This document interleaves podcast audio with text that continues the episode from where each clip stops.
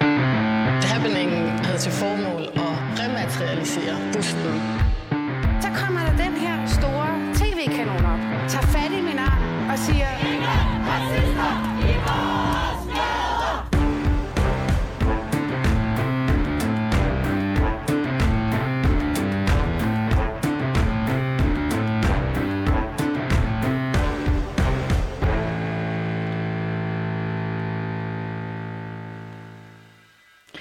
Velkommen til Baby og Boomer, et program om identitetspolitik og generationskløfter. Tegneserieproducenten Disney er kommet i gigantisk stormvejr, efter en medarbejdergruppe har gjort opmærksom på, hvordan ledelsen i Disney med overlæg har skrevet homoseksuelle scener ud. Vi får en analyse senere i udsendelsen fra U S A, og vi runder også de ekstremistiske grupper, der er en del af krigen i Ukraine.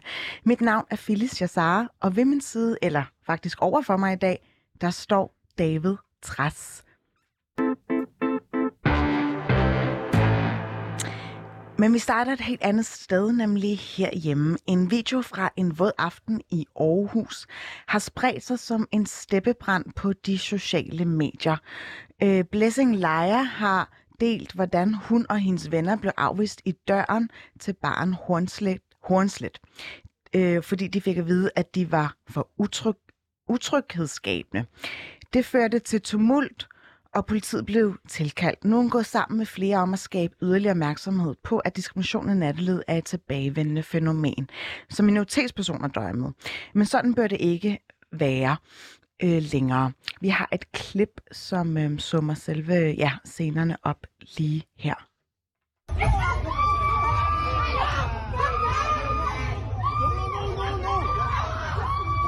Gå væk, gå væk, gå væk.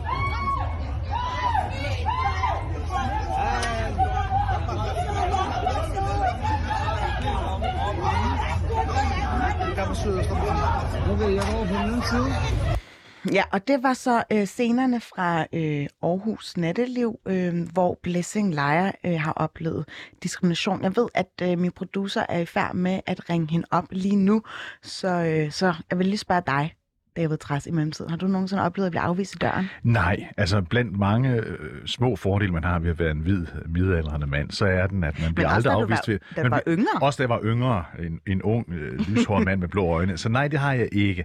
Øh, selvom jeg nok har været utryghedsskabende øh, nogle gange på en, på en bar. Ja, det vil jeg tro, jeg har. Øh, det vil jeg tro, jeg har. Men, men jeg har aldrig blevet, blevet, blevet, blevet afvist. Men jeg kan jo godt se, øh, Felice, at det er et... Øh, Det, det dukker jo op hele tiden, at det sker. Mm. Hvad med dig selv? Har du, er du blevet afvist? Nej, øh, jeg tror også, at det er fordelagtigt, når man er kvinde. Øh, de er jo altid lidt øh, rift efter at få kvinder ind på barer og så videre, fordi det er jo en slags lokkemekanisme for, øh, for de andre.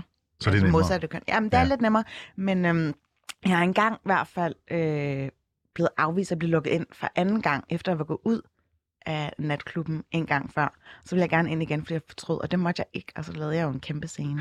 Her i weekenden, der har jeg været i Herning, og der har jeg været på det berømte værtshus, der hedder Foxen House, som ja. du måske kender, fordi det er det, som partiet Venstre frekventerer, når de er til landsmøde derovre øh, i Herning. Og her var der sådan en scene, jeg var inde for at se, fodbold, øh, se fodboldkamp mellem Manchester United og, og Tottenham inde på den her sport. Det er sådan en berømt sportsbar. Mm.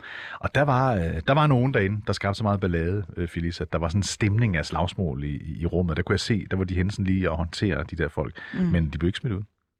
Nå, okay. Så det, så det gik. Så det gik. Men øh, Blessing Laryea kom slet ikke ind sammen med, sin, øh, med sine venner, og det blev en ret øh, ja, ærgerlig aften, fordi de skulle egentlig ud og, øh, og fejre hendes veninde. Blessing, velkommen til dig. Er du med på telefonen nu? Ja, det er jeg. Hej, velkommen jeg er til. Lidt, jeg er lidt hæst. Det gør ikke noget. Allerførst, øh, hvad skete der den aften i fredags? Det, der skete den aften, det var min øh, veninde. Hun havde fireogtyve års fødselsdag, og hun ville gerne på bar, og så efter ville hun gerne på Hornsleth. Øhm, og det var hendes valg. Selvom mange af os, vi tænkte, ej, ikke Hornsleth, men hun er fødselar, så vi tog derhen. Øh, da vi stod i køen, så siger hendes lillebror så til os, at jeg tror ikke, vi kommer ind, fordi du, vi er så mange mørke mennesker i, i så stor gruppe. Hvor mange tror, er I sådan cirka? Var ti, cirka ti. Det var en blanding af drenge og piger. ti. Mm. Og så at vi så endelig kommer forrest i køen, så siger vagten så, om desværre jeres gruppe er for stor. I kan ikke komme ind. Mm. Så, siger, så siger min kæreste så, nå, er der ikke nok plads ind i klubben, til I kan lukke ti ind lige nu? Og så, han svarer slet ikke på spørgsmålet. Han siger bare, jeres gruppe er for stor. Og så, ja, det siger jeg. Og hvornår fik du ligesom det indtryk, at det handlede om jeres etnicitet? Jeg, jeg, fik, jeg fik indtryk, at det handlede om vores etnicitet, da det var, at fødselaren gik op til, stille og roligt op til vagten og sagde, det gør mig meget ked af det, at I ikke vil lukke os ind, fordi der står en større gruppe bag os, og de får lov til at komme ind. Og det ved du også godt, de gør. Øhm, og, og der snakkede hun til en etnisk dansk vagt, og han var ved at blive rigtig, rigtig sådan blød i hjertet. Men han, men han havde en øh, asiatisk kollega ved siden af, som bare blev ved med at holde fast i, nej, de må ikke komme ind, de må ikke komme ind. Mm. Og, så, øh, og så var det der, hvor jeg så sagde, jamen så det er jo på grund af vores hudfarve jo. Og de svarer ikke engang på det, de nægter det ikke engang. Og, og hvad sker der så, da I ligesom siger, at det er på grund af vores hudfarve? Så, så jamen, siger de bare til, at I skal gå, eller hvordan? Ja, ja så siger de, de, de holder stadig fast i, det bliver ikke i aften, det bliver ikke i aften. Og så, du ved, så er det der, vi giver op. Vi begynder faktisk at gå væk fra køen, fordi det er sådan, der er sådan to gader. Den ene gade er med Hornsleth, og så den anden gade, det er alle mulige andre ting, butikker og så videre. Mm. Så vi går på den anden side af gaden, og vi accepterer så, at vi kommer ind faktisk. Mm. Øhm, og så står jeg så og siger til asiateren, det er dig, der faktisk ødelægger vores aften i aften. Og jeg synes bare, at det er nederen, fordi du, du er asiater, og du står ved siden af tre, tre etnisk danske mænd. I har samme uniform på, men hvis I kan vælge os fra så lidt, så kommer der jo også en dag, hvor de kommer til at vælge dig fra så lidt. Fordi altså, hvad så når det er dine folk, der står i den her kø, eller folk, der ligner dig, der står i den her kø, og så bliver de også nægtet på den måde. Mm. Og, jeg, og på det tidspunkt var vi allerede på vej væk. Vi stod ikke i køen mere. Vi var på vej, vi var på den anden gade, og vi var bare på vej væk. Og, og det her med at blive afvist for at komme ind på en bar, er det noget, du har prøvet før? Ja, mange gange. Mange gange.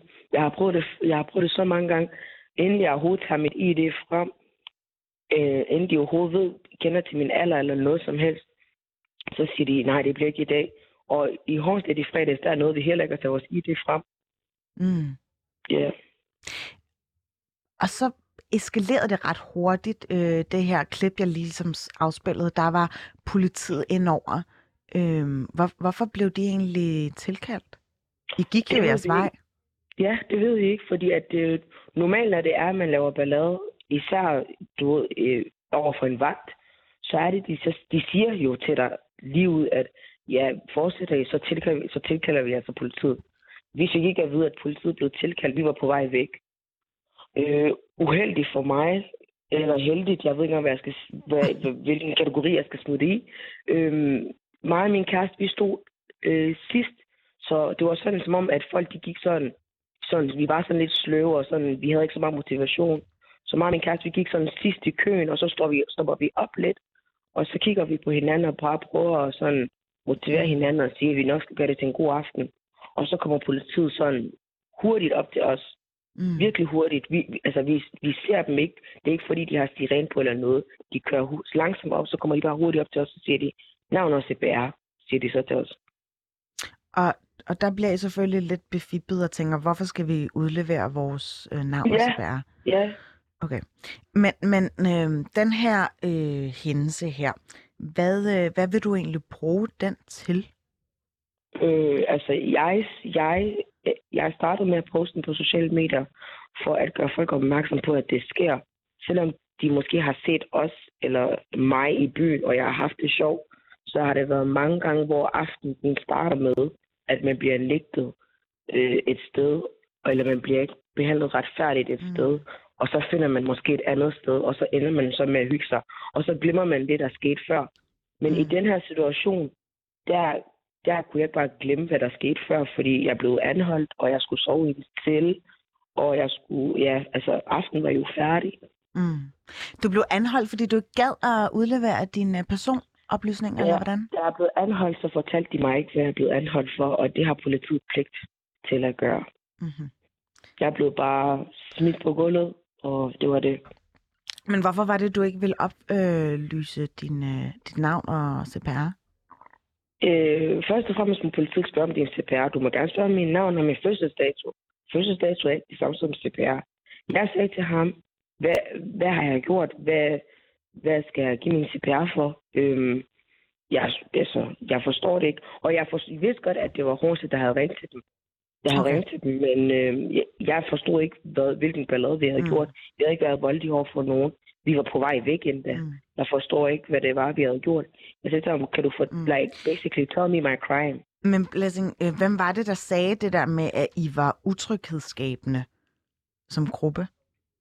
Det var, øh, det var øh, asiateren også.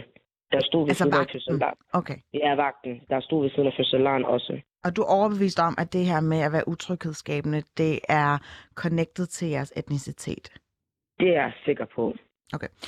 Øh, nu er du jo med i radioen, og du har øh, spredt den her øh, video på SoMe. Jeg kan se, at der er nogle andre øh, aktivistiske aktører, som ligesom bakker dig op og også har delt den. Hvad håber du på, at udfaldet bliver? Jeg håber, udfaldet bliver, at mange folk, de kommer, mange flere folk kommer ud med deres historie. Fordi at mange folk har oplevet det. De, de har bare ikke snakket om det. Og, også, og, så, og så hvis man ikke snakker om det, så er det jo klart, at folk går rundt og tænker, om der foregår ikke diskrimination her, mm. diskrimination her eller der foregår, der foregår ikke racisme. Men selvfølgelig er det ikke en realitet for nogen, hvis det er, at der ikke er nogen, der snakker om det. Mm. Blessing, jeg har lige et spørgsmål til. Du sagde helt i starten af udsendelsen her, at øh, du allerede sagde, til din veninde, da hun sagde, at I skulle på Hornsleth, at åh nej, ikke Hornsleth. Er det fordi, den der bar, som ligger i det centrale Aarhus i Latina-kvarteret, er den kendt for i, i de kredse, du er i, som et sted, hvor man risikerer at blive afvist? Ja, ja. Altså, min, min kæreste, min lillebror, altså, de er blevet afvist for de, for de mange forskellige grunde, jeg har hørt. De, de tøjer ikke godt nok. Jeg har hørt, I ser for hårde ud. Ja, den har jeg også hørt. Jeg har hørt, at det bliver ikke i dag, dreng, du ved, det er måske ikke lige en god idé at komme herind i dag. Altså, jeg har hørt så mange forskellige mærkelige undskyldninger, som slet ikke giver mening, fordi de er gamle nok, og de har ikke gjort nogen udtrykke ved at stå i en kø, og der er vi ind til Hornsleth.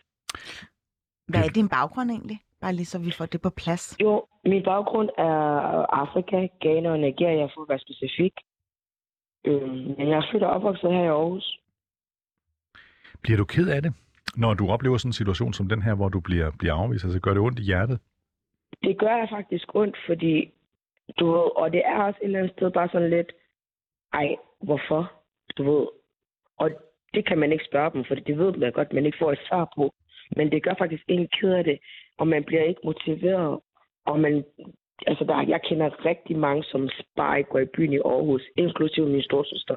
Og min storsøster, hun har sagt til mig, at jeg skal holde op med at gå i byen i Aarhus. Det har hun sagt til mig så mange gange. Mm-hmm. Synes du simpelthen, at, øh, at Danmark, Aarhus Nattelivet, er, en, er racistisk over for dig og, de, og, og andre, som er, er, er sort hud?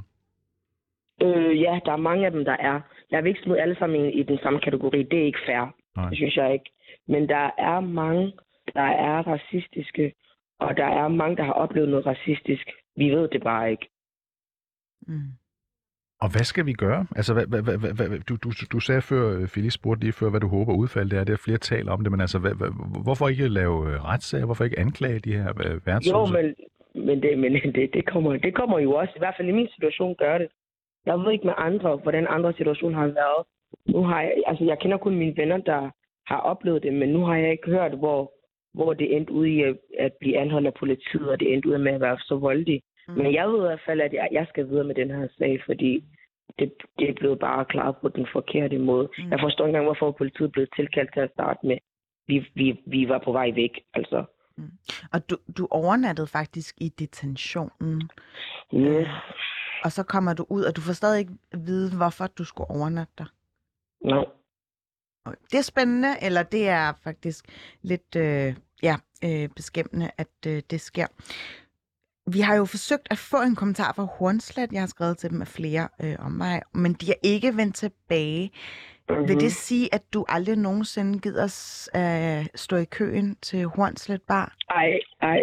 I ser mig ikke engang på Hornsleths gade. I ser mig ikke engang i den hjørne. Det er færdigt. Okay. Der, skal ikke, der skal ikke noget sted i nærheden af det sted. Hvor går du så? Undskyld mig. Hvor, hvorhen går du så i byen hen? Er der, sådan sted, er, er der steder, hvor du tænker, her kan vi godt komme ind? Øh, der er Madame Kuban i Aarhus. Der er Bare Smil. Jeg har aldrig haft det der. Okay. Øh, der er Bernhards. Der er Lulu. Du ved, ja. Godt. Blessing Laryea. Øh, du skal have tusind tak, fordi du gad at være med og fortælle din historie. Vi følger jo sagen tæt, og øh, prøver lige at undersøge det til næste uge i Baby og Boomer. Kan du passe godt på dig selv? Jo, tak og lige måde. Tak for at give mig platform. Selvfølgelig. Hej. Hej.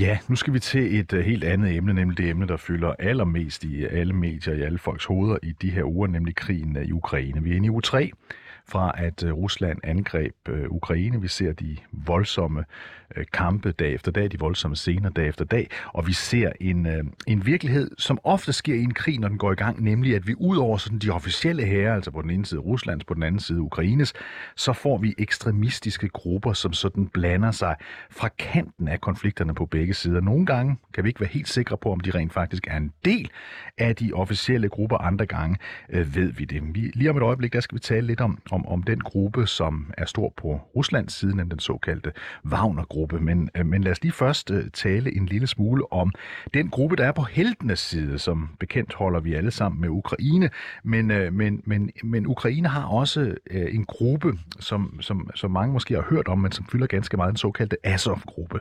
Og Azov-gruppen, det er sådan en gruppe, som alt andet lige er højere ekstremistisk, den er nynazistisk, og den er faktisk en del af Ukraines øh, militær. Den stammer ned fra det område, som er et af de hårdest ramte områder i den her krig på nuværende tidspunkt, nemlig Mariupol, helt nede i det sydøstlige hjørne af øh, Ukraine. Azov-gruppen, den er startet med at være sådan en del af fodboldklubben Metalist Kharkivs fangruppe, den mest ekstreme fangruppe der. Hvis nogen tænker, jeg har da hørt det der navn Metalist Kharkiv fodboldhold, så er det fordi, det var et kæmpestort fodboldhold i sovjettiden, og det var det faktisk indtil for små ti år siden, hvor Frank Arnesen, danske Frank Arnesen faktisk, var sportsdirektør i Metalist Kharkiv i to tusind og fjorten. Hvorfor hedder den Metalist? Ja, det er fordi i gamle dage i Sovjetunionen, der havde man en sponsor, og sponsoren var altid den lokale, øh, nationale, øh, største virksomhed, i det her tilfælde en, der lavede øh, metaller. I dag, som var statsejet. Som var statsejet, det var de alle sammen. Så statsejet, derfor hed de Metalist og så videre. Spartak, det betød øh, politiet, Dynamo betød militæret og så videre, så videre. Så sådan vidste vi dengang. Men den her gruppe, Kharkiv, de havde sådan en, en, en gruppe ultrafans, øh, som så i takt med, at krigen i Ukraine startede der i to tusind og fjorten, så udvikler sig fra kun at være sådan nogle ultrafans, øh, ubehagelige ultrafans, til at de rent faktisk danner den her gruppe Azov. Og Azov, de er kendetegnet ved, at de bruger altså nazistiske symboler, de er inspireret af nazistiske soldater og alt det der, men de siger faktisk, øh, Filiz, de siger faktisk selv, vi har ikke noget med nynazismen at gøre, mm. men det ser øh, alt andet øh, lige ud, som om øh, de gør det. I den her krig, der er lige nu, der har vi også hørt om, hvordan tjetjenske tropper er kommet ind og hjulpet øh, russerne. Mm. Øh, tjetjenerne er typisk muslimer, det er det ikke alle sammen, men det er de fleste af dem, og derfor så har vi set, at Azov har gjort noget. Det er, en, det er en video, der har spredt sig på de sociale medier, hvor vi simpelthen ser en Azov-soldat dyppe en patron ned i svinefedt, mm. og så sætte den ind i sit øh, gevær eller sin riffel. Og så når han så skyder efter den så øh, mod en mod en tjetjensk soldat, så er det naturligvis øh, et et et symbol øh, mod at denne muslim, der skal dræbes nu af en en en, en kugle fyldt med svinefedt, skal have sådan en ekstra straf.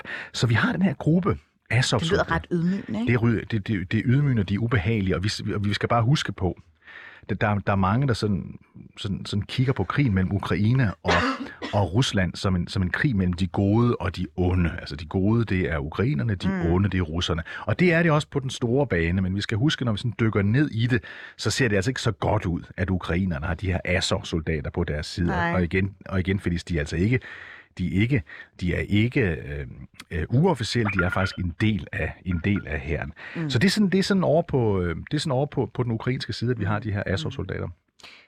Men Ukraine er bestemt heller ikke den ene om at have den her højere ekstremistiske grupperinger som en del af sit forsvar.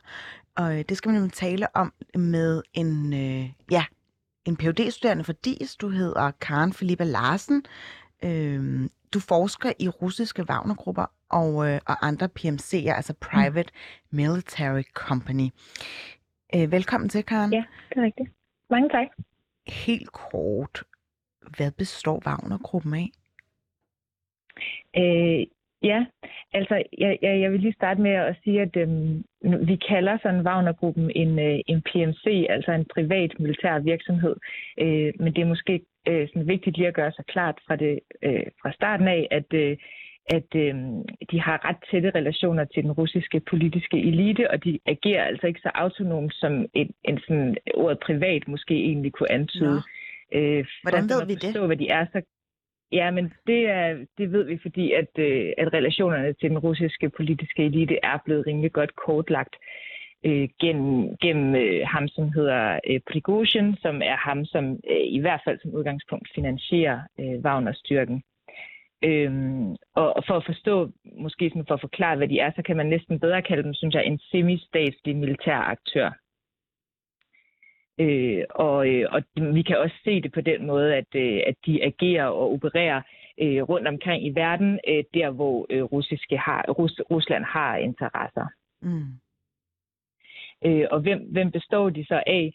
Øh, ja, det er jo så egentlig et rigtig godt spørgsmål. Altså, vurderingen er, at, at Wagner-gruppen som sådan øh, har mellem øh, ti og tredive tusind øh, soldater øh, ansat øh, På, på, på kontrakt. Øh, og, og i starten, der, der, der hørte man sådan om, at de, de bestod af, af tidligere øh, altså specialoperationssoldater fra, fra Rusland, altså rigtig veltrænede øh, soldater, øh, og også øh, veteraner fra det russiske forsvar. Og nu, efter gruppen er blevet meget større, så vil det være min vurdering, at, øh, at nu er det ikke kun øh, rigtig veltrænede soldater, det er ikke kun specialoperationsstyrker eller spetsnaz-soldater, nu, nu er det også øh, veteraner øh, uden lige så meget øh, erfaring og træning. Men Karen Philippa Larsen, vi kan godt så... konstatere, at de er, de, er, de er nogle hårde bananer, ikke? De er ikke nogle rare fyre, når de ankommer. De overholder nødvendigvis heller ikke alle krigens øh, regler. Vel? De er vel nogen, man sætter i byen, hvis man, øh, hvis man skal have skruet bissen på fra Putins side. Ja, lige præcis. Det, det, det er fuldstændig rigtigt. Altså, de har opereret i en række afrikanske lande, hvor F N har, har, været, har lavet sådan en del rapporter, øh, som, øh, som taler om øh, rigtig grove menneske, øh, eller krænkelser mod menneskerettighederne og, øh, og overtrædelser af, af krigens love også. Og, øh, og, og måske man også lige skal nævne, at gruppen er opkaldt efter Dmitrij Utkin, øh, som også har en, øh, en chefrolle i, øh, i, øh, i, i gruppen, altså som, som øh, militær øh, kommandør. Og hans kaldenavn er Wagner, det har han selv taget efter den tyske komponist Wagner, øh, og han har altså også øh, sådan nazistiske symboler tatoveret. Øh, E U har indført sanktioner mod ham for hans rolle som grundlægger og, og chef for Wagner-gruppen. Så, så han er også altså en, en rimelig hård, hård negl. Og, og det er meget rigtigt, altså gruppen der, hvor de opererer, øh, opererer enormt hårdhændet og har ikke øh, nogen, øh, altså har ikke sådan en historik for at tage sig særlig godt af øh, civile for eksempel. Eller, og, og, øh, Og de seneste måneder har der været rigtig mange forlydender i den centralafrikanske republik, for eksempel øh, om massakre mod civile, øh, altså begået af Wagner-gruppen. En ting er, at, at de er stemplet i E U, men, men hvordan ser de så egentlig sig selv udefra? Er det som sådan frihedshelter eller nationale, altså national stolthed, eller hvordan? Ja, øh, jamen, det tror jeg faktisk er meget forskelligt, hvis man ser på, hvordan den, altså de, de, de enkelte Wagner-soldater øh, ser sig selv. Så tror jeg, at øh, nogle af dem forklarer det med, at det, det er simpelthen bare et arbejde. Øh, altså, at, at det, øh, det giver, øh, det giver øh, penge på bordet og, og en relativt god løn i forhold til, hvad man ellers kunne få, øh, når man er øh, måske veteran i, øh, i Rusland. Mm. Og så er der helt sikkert også nogen, der forklarer det som øh, sådan en, en patri- patriotisk øh, ting, altså sådan at støtte øh, russiske... Ja, nu har det jo primært været sådan andre steder, steder i verden, og sådan støtte øh, udbredelsen af sådan øh, øh, russiske... Øh, øh, politisk indflydelse rundt omkring i verden. Nu siger du det der med, at de, øh, altså at, de at, at, at lederen af dem, stifteren af dem, han sådan har nynazistiske symboler på, eller nazistiske symboler på. Altså er det sådan ret velkendt, at den her Wagner-gruppe har en uh, sympati, en, en, hvad hedder det nu, en ser nazismen som, som, som forbillede? Er det, er, det, er det sådan velkendt og veldokumenteret? Øhm, det... Øh, øh, altså jeg vil sige, ja, der har været sådan, øh, det, det har været dokumenteret, at de har sådan brugt nazistiske symboler, øh, men, øh, men ikke... Øh, nej, jeg, jeg vil ikke sige sådan, at det er velkendt og veldokumenteret alle steder, hvor de har opereret. Også fordi der er jo selvfølgelig nok øh, ret stor forskel øh, på, øh, som, som jeg også var inde på, eller som jeg også var inde på, hvorfor øh, deployerer folk sammen med Wagner. Øh, og øh, jeg, jeg tror, man skal huske, at der er, sådan, at der er måske en øh, kerne, øh, som, som øh, kunne støtte Øh, meget højreorienteret øh, ideologi eller, eller decideret nazisme, men, men det, der er også, tror jeg, tror jeg, ret mange, som ikke gør det, som ikke ser det som en del af, af Wagner, øh, hvad hedder det, ja, sådan imaget. Øh. Der er et spørgsmål, jeg er klar med at tænke på, fordi at, hvordan kan Putin på den ene side af bordet hævde, at han skal af øh, nazificere Ukraine, men så på den anden side gør det ved brug af, ja, nynazister? Ja, altså der er jo virkelig nogle ting, som ikke sådan rigtig hænger sammen i det der, øh, i den der officielle diskurs, øh, Putin bruger, når han så samtidig bruger øh, Wagner-gruppen øh, og sætter dem ind øh, i Ukraine. Øh, men det, ja, altså så, så der er en anden form for diskrepans der. Øh, det vil jeg da vil jeg gerne være enig med dig i. Øh, Mm. Hvor, hvor, hvordan han kan det, jeg synes også, det er jo sådan, altså det gælder jo ikke kun det, vi taler om lige nu med Wagner-gruppen, men øh, han har jo sådan opbygget et eget verdensbillede, øh, virker det til, øh, så, hvor at de, de faktorer, der ligesom passer ind, øh, bliver fremhævet, ikke? I modsætning til dem, der ikke passer ind. Mm. Øh, som for eksempel det, at, øh, at Dmitrij Utkin øh, og, og var, eller, øh, har, har nazistiske tatoveringer, og at... Øh, at øh, selve gruppen, altså selve navnet Wagner faktisk stammer fra øh, komponisten Wagner. Ja. Er det ja. egentlig sådan normalt, at de her ekstremistiske fraktioner kommer til at spille en rolle øh, i en krig? Ja, altså det, det, det, vil jeg, det vil jeg sige. Altså jeg synes, øhm, det er vigtigt at huske på, at billedet krig vil altid være mudret, som jeg også var inde på før. Øhm, og det har jo en tendens til at tiltrække øh, blandt andet ekstremistiske personer, som synes, at øh, krig og vold er, er spændende. Det, det tror jeg ikke er så unormalt, øh, mm. faktisk. Det, der måske er lidt øh, særligt med Wagner-gruppen, det er, at øh, vi i hvert fald ser dem øh, sådan, øh, deployeret som et øh, både militært og politisk virkemiddel øh, fra, fra, Put- fra, fra Ruslands side. Mm. Øh, må jeg lige tilføje, at øh, der har også været forlydender om, at øh, Wagner i Ukraine har skiftet navn.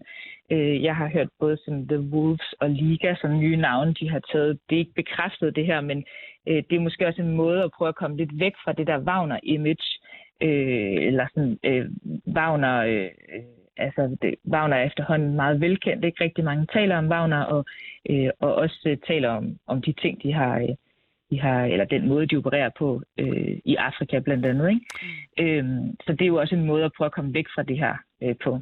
Jeg synes jo, Karen Philippa Larsen, at det er utroligt interessant, at de kan overhovedet hedde Wagner-gruppen. Altså, altså i, i Rusland, der er der jo ikke noget værre i virkelighedens verden end nazismen på grund af den store fædrelandskrig, som de kaldte den, altså anden verdenskrig, som vi kalder den, og Wagner, øh, som jo selvfølgelig var død for længe siden, da nazismen øh, fandt sted. Han blev sådan en yndlingskunstner for dem, og derfor er han så fuldstændig associeret med øh, nazismen. Så det i sig selv kan være mærkeligt, at de hedder Wagner-gruppen. Men forklar lige, øh, altså, hvor, hvor, hvor direkte er Wagner-gruppen under øh, russisk militærs ledelse, når sådan en krig her i gang? Øh, er, er de direkte, eller, eller agerer de næsten øh, på egen hånd? Mm. Jamen, det synes jeg faktisk er et rigtig interessant spørgsmål, øhm, øh, og det er, det er nok det er ikke noget, jeg kan svare klart på, det må jeg indrømme. Øh, altså, øh, De, de deployerer jo i hvert fald øh, sammen med øh, øh, russisk militær, øh, men hvem der har, øh, har sådan ledelsen over Wagner-gruppen, om de sådan er gået ind og blevet en del af strukturen, øh, det ved vi faktisk ikke. Eller jeg ved det i hvert fald ikke, øh, må jeg indrømme. Øh, sådan er det jo ikke andre steder, hvor de har deployeret. Der har de, øh, der har de været sådan relativt øh, selvstændige, øh, altså man må formode med en, med en stor grad af, af, af koordinering, Men, men ikke sådan under øh, kommand, ikke, ikke i kommandoforhold under, under det russiske militær. Vi ved jo, det kan vi jo se hver eneste dag nu, at russisk militærs brutalitet er uden øh, ende. Er Wagner-gruppen så alligevel mm. værre end russisk militær? Altså er det, når man sådan virkelig sender... Altså er det, når man synes, nu har Putins egne soldater været for venlige og pæne og ikke skudt nok folk ihjel, øh, ikke smadret nok bygninger, ikke ramt skoler nok, ikke ramt fødende kvinder nok, så sender man Wagner-gruppen ind på banen. Er det det, der sker? Øhm, nej, jeg, jeg, tror ikke, man skal, jeg tror ikke, man skal tænke det på den måde. Altså, Wagner-gruppen er ekstremt brutal. Det er der slet ikke nogen, det er der slet ikke nogen tvivl om. Øh, jeg tror måske mere, de bliver sendt ind, som, som, øh, fordi de, har, de er enormt trænede, øh, og de er voldsparate. Ikke? Jeg, I starten af, af konflikten så vi også, eller af krigen, så vi også... Øh, altså øh, russiske konventionelle styrker, øh, værende øh, ret unge, uerfarne og måske heller ikke særlig voldsparate egentlig, ikke særlig parate til faktisk øh, øh, at være så brutale, som det du beskriver her.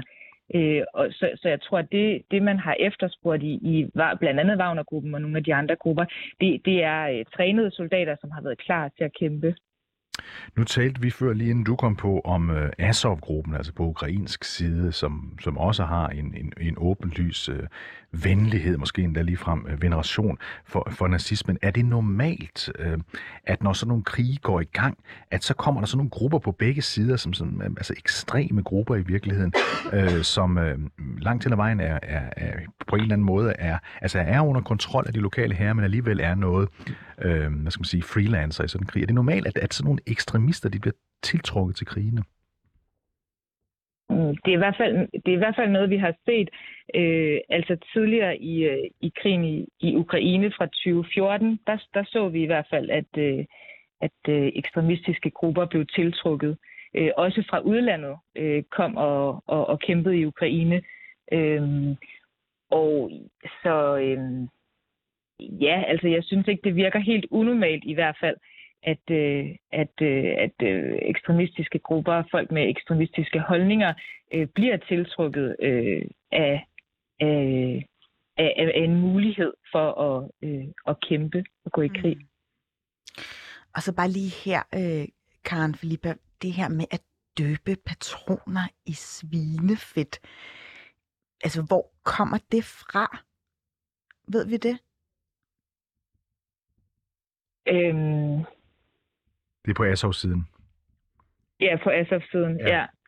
ja. Øh, jamen, altså nu den video, I omtaler der, den øh, beskriver det vel meget godt. Det sender jo et ret stærkt signal øh, fra øh, Azov-bataljonens side om, at, øh, at de... Øh, øh, ja, jeg, jeg, jeg tror, han beskriver det som, at, øh, at øh, de øh, muslimer, som kommer og kæmper der, i hvert fald ikke skal, skal komme til... Øh, til øh, Øh, hvordan han siger til øh, til til himlen, nej, hvad, hvad i paradis. Øh, nej, undskyld, ja, til, til til paradis. Jeg jeg jeg jeg har jeg har lige glemt, hvordan det er, han siger det, men men altså det det beskriver jo meget godt, at at de ligesom på en eller anden måde ønsker at ydmyge øh, de øh, muslimer, der der kommer for at kæmpe, øh, og det er jo også et, altså det er jo primært et ret stærkt signal, øh, de sender til til andre, som øh, som må dele de holdninger, de har.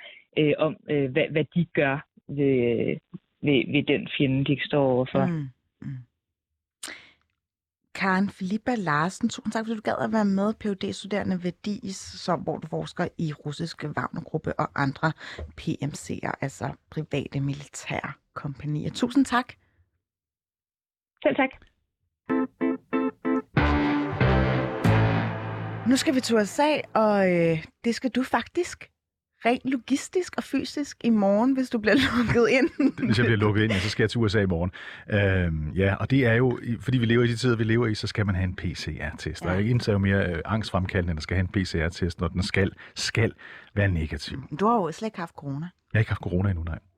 Øhm, så, så, så derfor... Og lige inden vi gik ind i studiet, sagde du faktisk, at du havde det lidt sløjt. Jeg havde eller lidt hvordan? sløjt, og det kan jo godt være, at det er psyko, psykosomatisk, ja. fordi jeg ved, at jeg nu skal hen og have den test, og så er der risiko for, at man ikke kan komme ind. Mm. Og, og, og, og der er altid lidt angstfremkaldende ved at rejse ind i U S A, ikke sandt? Fordi de altid står der, og de, de grove, hårde mm. betjente, når man skal ankomme der. Så jeg håber, jeg håber virkelig, at... at jeg får en negativ P C R-test igen. Hvad er det, du skal over there? Jeg skal derover, fordi jeg er i færd med at skrive en ny bog om U S A, så derfor så skal jeg rejse fra, fra, fra, fra jeg tror, vores næste gæsts hjemby, Nashville, Tennessee, og så mod vest. Anne, og hvad er det der med, at du skal sejle hjem? Er det med Greta Thunberg, eller hvordan? Nej, jeg flyver over nu og flyver tilbage igen, og så straks derefter, så sejler jeg faktisk over. Mm. Det er meget, meget svært at sejle til, til U S A i dag, fordi der er kun ét Der er kun én afgang, sådan en ruteafgang mellem Europa og, og U S A, og den går altså fra Southampton øhm, i England til New York City. Det tager syv dage, og den skal jeg på øh, i, lige omkring første maj. Og det er jo syv døgn ude på havet, Filiz. Jeg ved ikke, okay. hvordan, hvordan du har det med at sejle. Jeg, har, jeg er slet ikke glad for at sejle. Jeg Nej. forstår heller ikke, hvorfor jeg har viklet mig ud i det projekt, men det har jeg. Så nu ja, skal jeg ud på det store. Hvad går det ud på? Hvad er præmissen for det her sejl? Præm, jamen, præmissen er, at den bog, jeg skriver, den, den blandt andet sammenligner med folk, der, der flyttede til U S A eller rejste til U S A og blev inspireret af U S A for hundrede år siden. Mm. Og derfor skal jeg selvfølgelig sejle derover for at gennemgå de tanker, der er, når man sejler fra det gamle kontinent Europa over til det nye Amerika. Så jeg vil prøve det der med at sejle. Jeg har været i U S A, jeg ved ikke hvor mange gange, men jeg har ikke sejlet over nogle gange, nogensinde. Så det er... Det er også lidt spændende, men det er faktisk også lidt angstfremkaldende, fordi jeg er jo bange for, at den store båd, den begynder at vippe, når vi sidder ude midt på Atlanterhavet. Mm. Er du alene på den her tur, eller har du en kompagnon, eller hvordan? Jeg er helt alene. Altså, jeg er jo ikke alene på det skib, for det er et stort skib, ja. men, men jeg, jeg, rejser, jeg, rejser, jeg rejser alene. Okay, så, så jeg skal jo faktisk undvære dig her i radiostudiet i, hvad er svarende Ugevis. til syv uger, ikke? Ja, jo, jo, jo. Ej, nå. No. Hvad gør jeg så? Der er jo masser af boomer, men out there, så det er vel Der er bare... masser af boomer. Det er verdens mindste problem, det er at finde, det er at finde, det er at finde boomer. Dem har vi, dem har vi rigeligt. Vi så, havde faktisk en, en, en, en yngre en her i, uh, udenfor en, os, da vi diskuterede for et øjeblik siden, om man siger L G B T Q I A plus, eller man kun siger L G B T plus. Mm. Så var der en, der bare sagde, jeg tror bare, man siger alle bogstaverne. Det er en rigtig boomer-historie. Mm, mm, mm. Og så lad os bare gå til den store boomer-historie, fordi øh, mediegiganten Disney kritiseres i øjeblikket i et åbent brev til branchebladet Variety for at bortsætte var, Variety, undskyld, der var lige en dansk vinkel over det, for at bortcensurere homoseksuelle øjeblikke i deres film. Kritikken kommer fra en anonym gruppe ansatte hos Pixar. Pixar, det er dem, der har lavet ja, Toy Story og biler.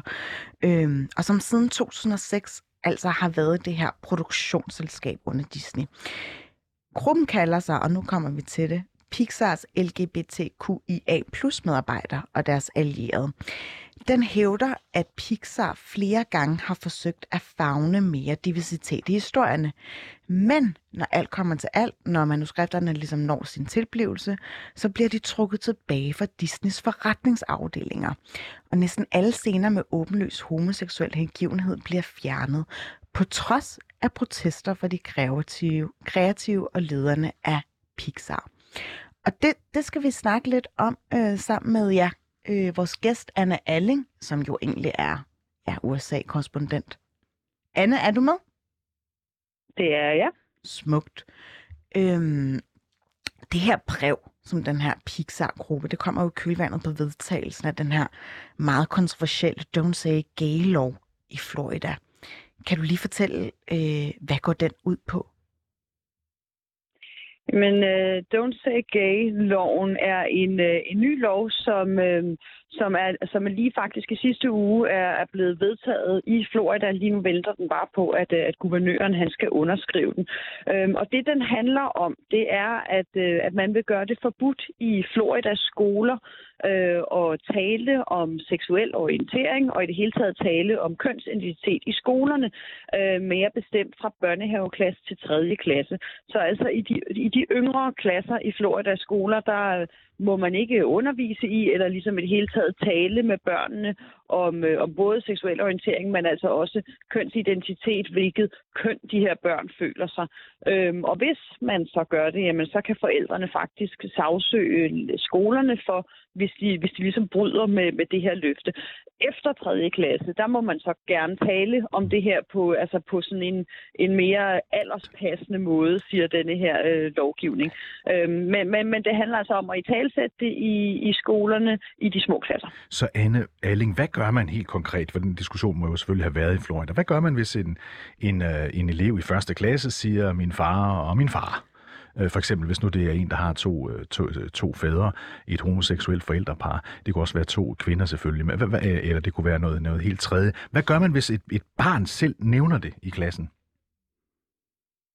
Det er jo også det, som lidt er diskussionen nu, fordi et er ligesom for, for lærerne ikke at undervise i det her, ligesom ikke bringe det på banen. Men hvad nu, hvis børnene selv står i, i denne her situation? Og der, altså, der handler det om, at så vil man lade, det skal ligesom ikke være op til forældrene. Øh, der står i denne her lov, at, at hvis det her ligesom kommer på banen, jamen så kan man, så kan man indsætte det her barn til for eksempel øh, at tale med skolepsykologer eller sådan, men det skal ligesom ikke være, være op til lærerne i hvert fald. Det skal ikke være op til noget i, i undervisningen og tale om de her ting. Men selvfølgelig, altså så et er ligesom at, at lave en lov om, hvad man må og hvad man ikke må, og hvad lærer kan undervise i eller ej. Noget helt andet, det er, jo, det er jo virkeligheden, og man er også ret meget i tvivl om faktisk, hvordan eller om den her lov egentlig kommer til at rigtig og, altså, at ændre på noget. I forvejen bliver der ikke undervist i det her i Floridas ø, yngste klasser i skolerne, mm. men, ø, men det, som altså så kan blive udfordring, det er jo netop det her, hvis en forældre eller hvis et barn har to øh, mødre, har to fædre, jamen, hvor, hvor lærerne så skal stå.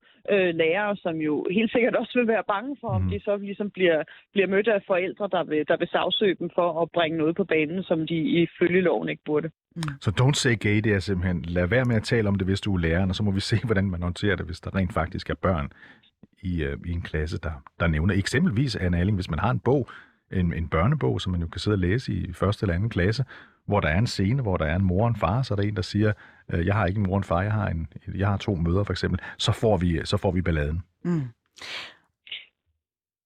Og Anne Alling, kan du lige, altså, hvad er forbindelsen til Disney og, og Floridas ligesom guvernør, der har vedtaget den her lov?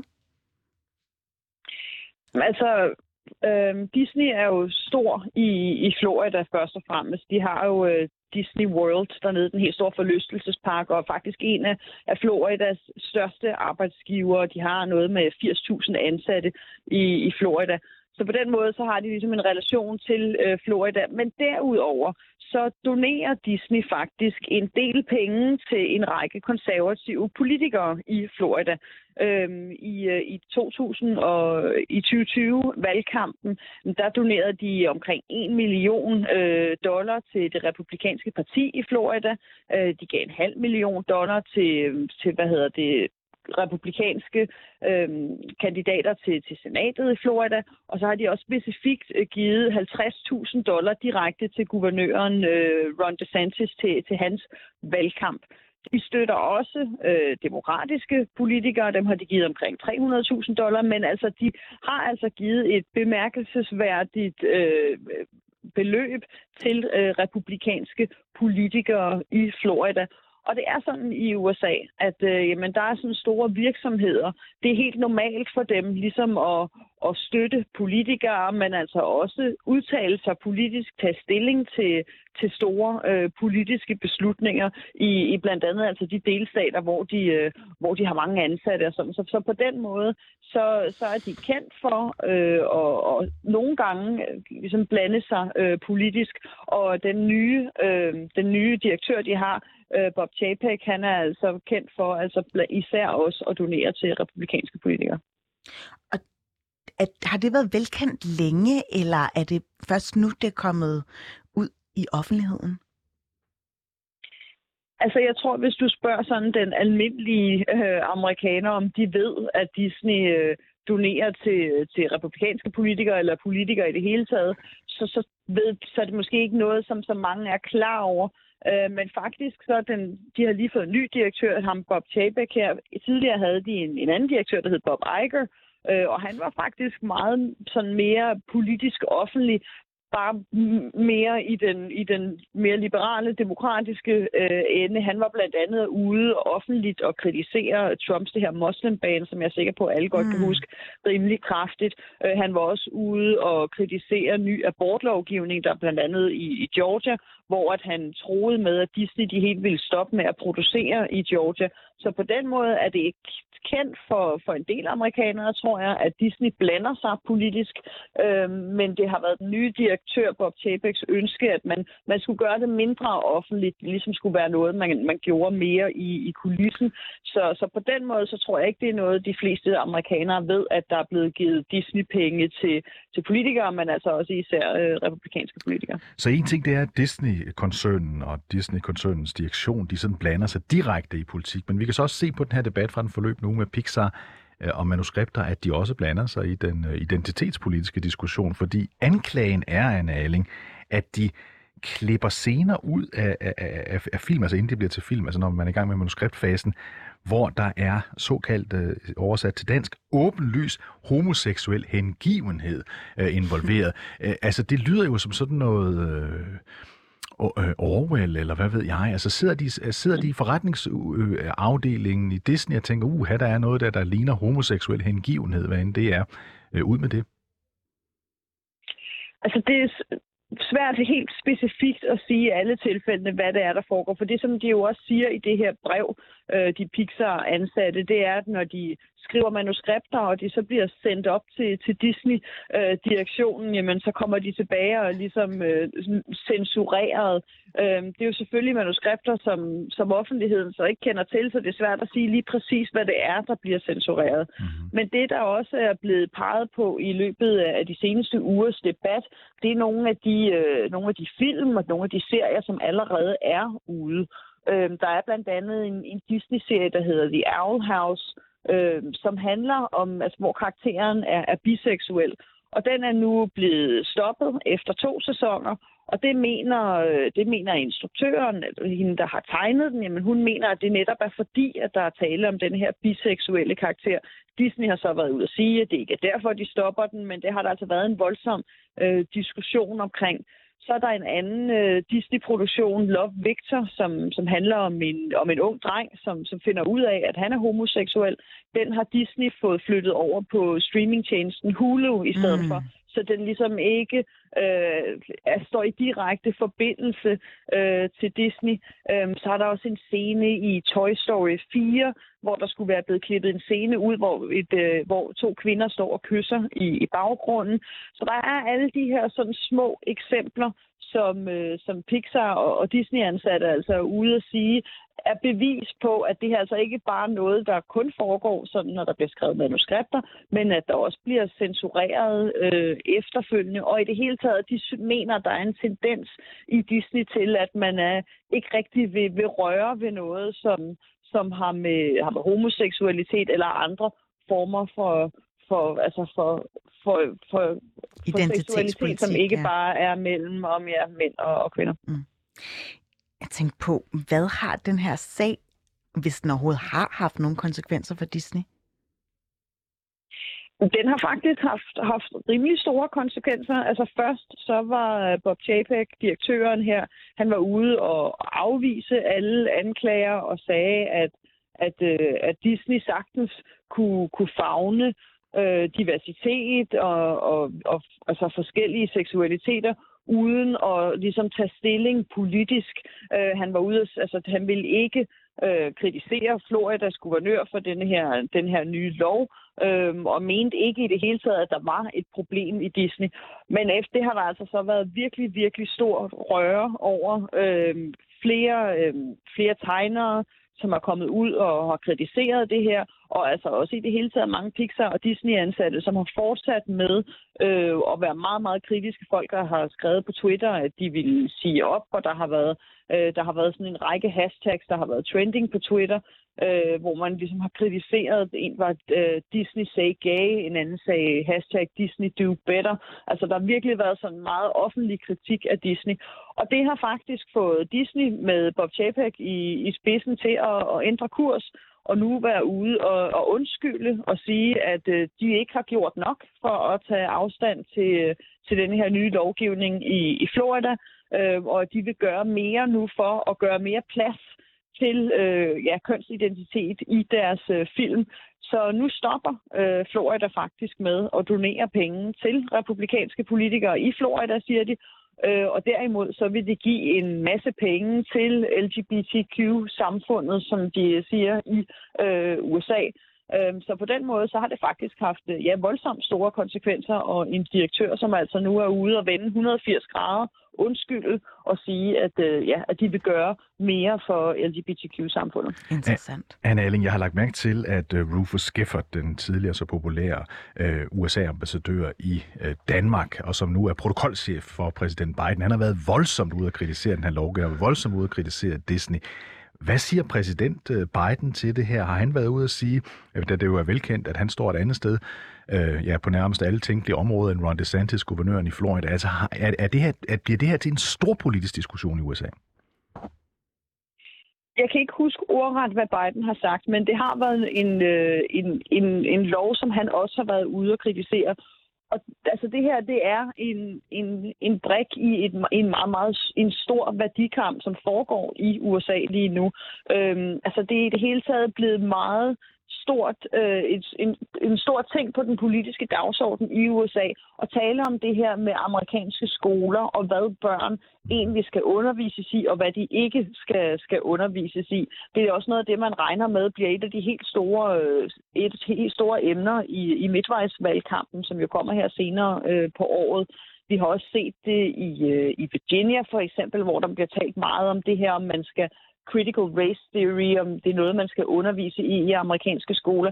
Så det fylder enormt meget, øh, især på den mere konservative del øh, af, af det amerikanske samfund, at man taler om, om det her med, hvad skal, hvad skal, hvad skal hvad hedder det, lærere egentlig undervise amerikanske børn i, øh, og hvor meget indflydelse skal de have på, så på, på altså sådan mere, hvad skal man sige, identitets Øh, emner. Øh, og der er altså noget som, som det her med, med seksuel orientering og kønsidentitet meget vigtigt, men vi har også set det, altså bare når det kommer til, øh, til corona for eksempel, om man skal tale om, om, om skolen skal have lov til at bestemme, om man skal have mundbind på eller ej. Det hører alt sammen ind under en, øh, en stor værdikamp omkring de, de amerikanske skoler, som, som fylder rigtig meget, ikke bare i Florida, men i, men i hele landet. Det var jo nægtelig nemmere dengang, hvor Walt Disney startede med Anders And-bladene, fordi i Anders And øh, var der simpelthen ikke sex, og de fleste karakterer var ikke engang gift, så, vi, så, så de havde børn, som var kommet fra himlen, eller hvad der var sket. Det var en nemmere tid dengang, hvor man ikke blandede den slags ind i, ind i Disneys øh, programmer, Anne Alling. Mm. Jeg tror ikke, Anne Alling har givet at læse de meget kedelige teg- tegneserier. Men du Nå, skal... jeg vidste ikke, vidste ikke, det var et spørgsmål. Men, det var det heller ikke, jo. Det var bare en antagelse. Men uh, Anne Alling, du skal tusind tak, fordi du gad at være med på en telefon og ligesom fortælle om det her store Disney-show, som jo faktisk er ret omgribende. Uh, tusind tak. Velkommen. Hvad mener du, Filiz, med gamle Anders Sandblade? Altså, Anders Sandblade er jo noget, som, som, som er en fremragende øh, serie. Du har aldrig læst Anders Sandblade? Jo, jo, jo. Nå, det nå, har okay. Jeg har også brugt min lommepenge på at købe den ja. nede i Netto, øhm, og jeg hyggede mig faktisk ja. med det. Og du havde lagt mærke til, da du læste den dengang, at der er ingen nogen, der er gift. Der er ikke nogen, der er, ikke nogen, der er vist en enkelt person, men der, der er i hvert fald ikke sex i de blade. Jeg var slet ikke så, øh, så opmærksom på, på, øh, på, på de tematikker, dengang jeg var barn. Det er først nu senere, at det er kommet fuldt flor. Og så har du holdt op med at læse Anders And. Ja, det er jeg. Det er jeg ved Gud. Øhm, vi skal til at runde af. Tusind tak til Blessing Laryea fra Aarhus og Karen Philippa Larsen, forsker i den russiske Wagner-gruppe, og selvfølgelig Anne Alling, U S A's korrespondent. Mit navn er Filiz Yasar. Og mit er David Træs.